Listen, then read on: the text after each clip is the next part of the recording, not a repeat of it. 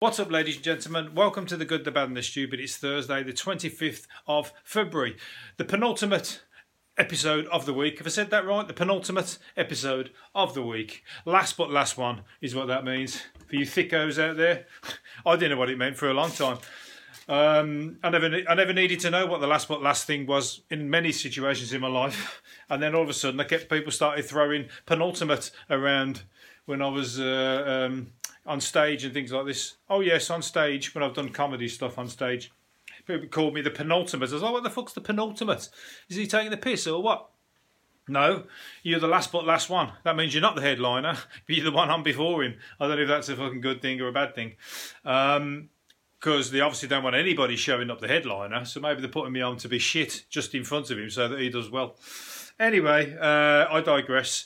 It's we like to give a shout out on somebody on a on an on an important person's birthday. I like to give you know somebody, or, or if it's somebody I respect or I've grew up uh, enjoying their performances or whatever else, I like to give a shout out for their birthday. Uh, and this time, today, I am going to be giving a shout-out, special uh, happy birthday to Banana Man. That's right, it's Banana Man's birthday.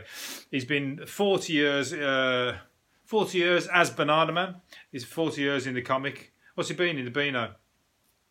And he's coming back on T V. On T V. I tell you what, I'm an adult, but I'll be, I, I wouldn't be embarrassed about saving Banana Man on my T V and coming back and watching it. I loved Banana Man. It was brilliant. Am I going to, how many times am I going to say Banana Man, Banana Man, Banana Man?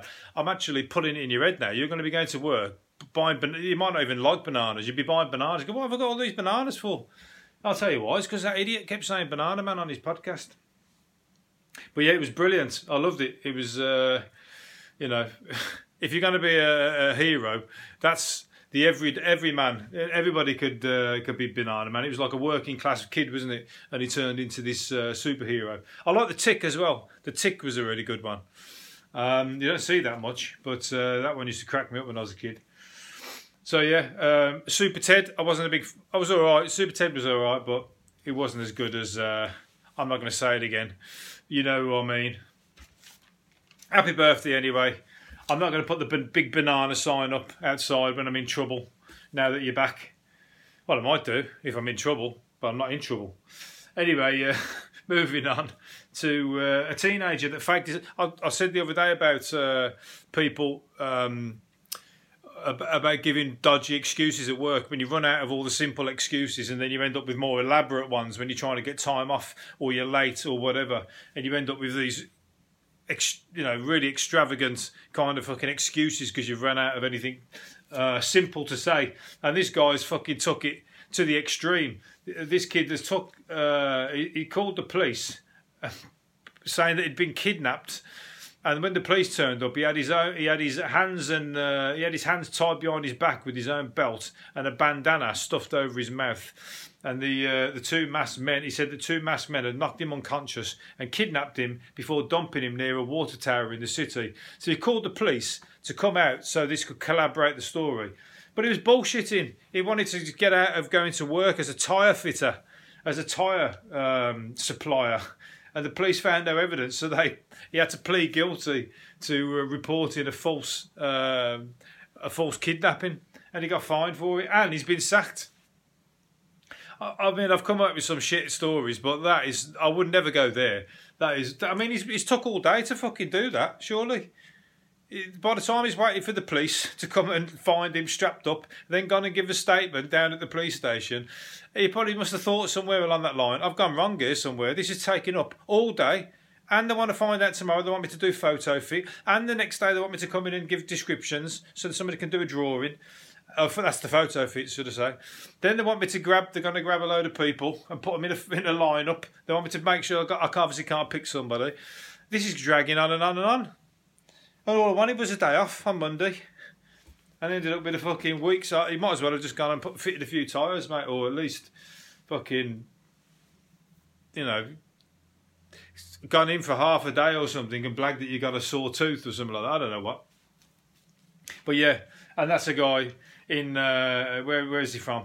Arizona. So uh, if anybody else is thinking of pulling that trick in Arizona anytime soon, don't, because it's been used and they're onto it. It's the shittest excuse I've ever come across so far. Anyway, um, I, I, and here's another one. I, well, there's nothing to do with it. I, these are in no particular order, by the way. I've not had time to put them in any order. So we're going extremely unprofessional today. Our galaxy could be teeming with gal- with alien life, say an expert who found water is present at the formation of every planet. Um, well, I don't think it's that far-fetched to think that it is. But then again, I'll take I'll take any uh, thing that Brian Cox says as truth. I, whatever he says is the truth in my mind. If he says it's possible, it's possible. If he says it's not possible, it's not possible. He's my number one reference to the stars and the galaxies. But uh, I just think it's... I personally, being no expert at all in the field, believe that it's one hundred percent possible and aliens do exist. And I also... I'm not I'm not on my own there, because there's about... I, I always keep pe- pulling these stories out. Half of them say, no, it's never going to happen. Half of them say, yeah, the one hundred percent is going to happen. So even science is split completely down the centre. So until we get one of these... Uh, hopefully this Mars bot, whatever it is, is uh, going to find some footprints, or it's going to come across... Imagine it's, it's travelling across... I saw a brilliant picture on there yesterday. It showed uh, Earth, uh, Venus... Uh, what was the other planet?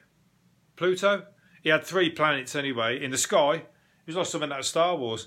But that robot's going to be bumming along Mars' surface, and a little rat is going to come up, or you know, like a little otter, a little Mars otter, is going to come up and start messing with the camera.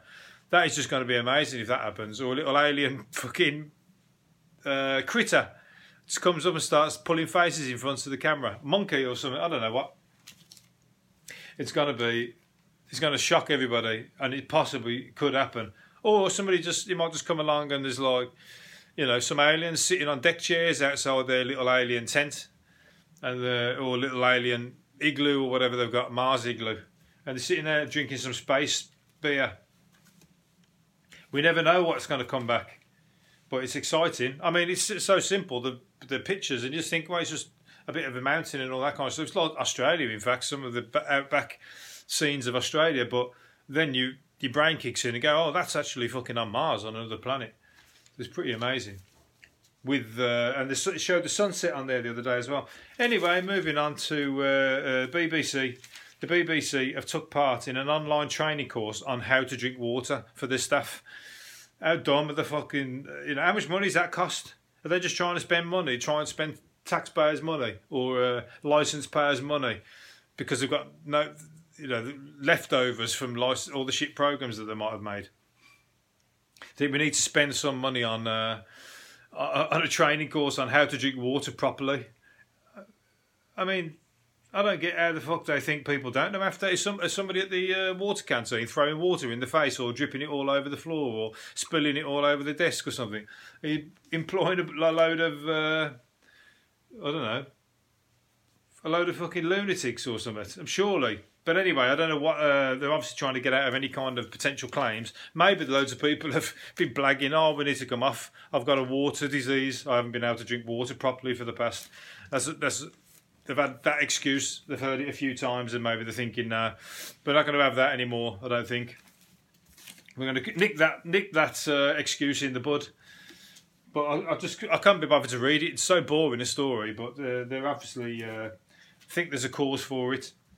Uh, this guy's got it, got it down. I like a, uh, I like a little scam every now and then. And this guy, this butcher, the butcher has rigged his own scales by uh, with some change on the bottoms of the scales, so that they charge the customers thirty p extra each time.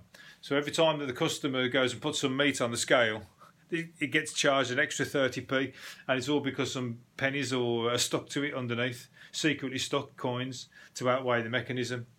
I mean, he's only nicking thirty pence, an ep- thirty pence an episode, I keep trying to say. He's nicking thirty pence on every order, so he's hardly like, you know, it's hardly the crime of the century. It's not like the fucking the bankers' fraud of two thousand eight, is it? Putting an extra thirty p on a few pork chops and stuff. But he's up in his takings, and he's probably hard hit at the moment, because everybody is, aren't they?